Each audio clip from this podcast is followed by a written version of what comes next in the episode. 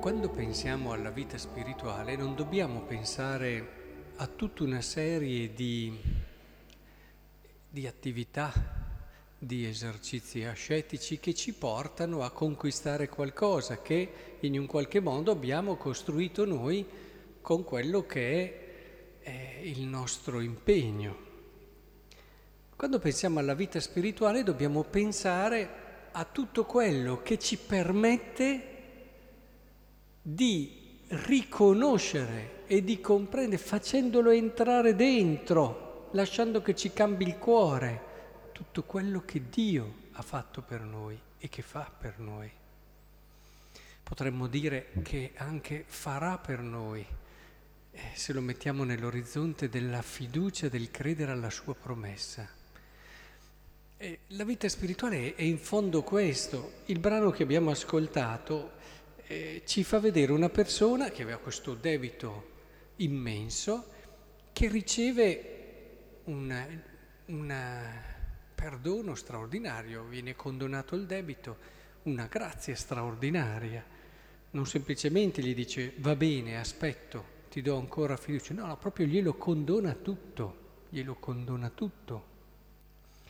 Però questo non gli è entrato dentro, non ha cambiato quello che era, lui ha vissuto un'esperienza straordinaria, ma questa esperienza straordinaria non ha prodotto niente in lui. E lo si vede subito dopo, perché appena arriva l'altro che gli chiede la stessa cosa, lui è come se non avesse vissuto nulla prima. Vedete? Come se la prima parte non ci fosse. E credo che qui sia la differenza grande.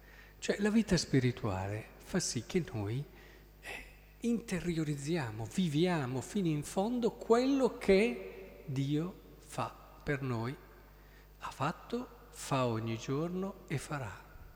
Fa sì che davvero entri dentro al nostro cuore. Quindi noi non preghiamo per fare un'opera buona che ci fa sentire bravi davanti a Dio e giusti.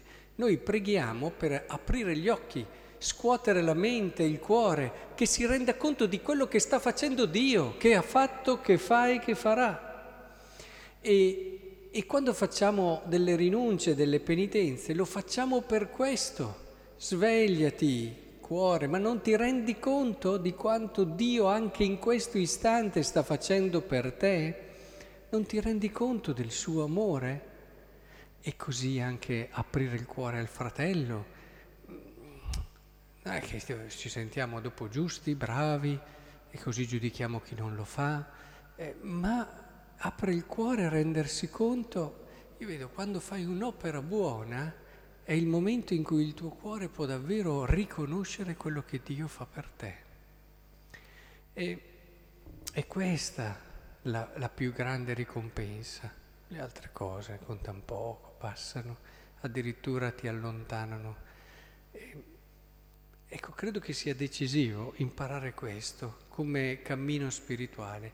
Quest'uomo è emblematico, emblematico, ha vissuto qualcosa e scivolata via. Eh, il problema è che per noi cristiani tante volte scivolano via le cose, non entriamo, cioè pensate al caso specifico del perdono. Quante volte abbiamo ricevuto un perdono da Dio preveniente anche in tanti casi? Ma non ce ne rendiamo conto, non lo viviamo, non ne facciamo l'esperienza, non ne facciamo l'esperienza. È per questo che siamo così duri, facciamo così fatica.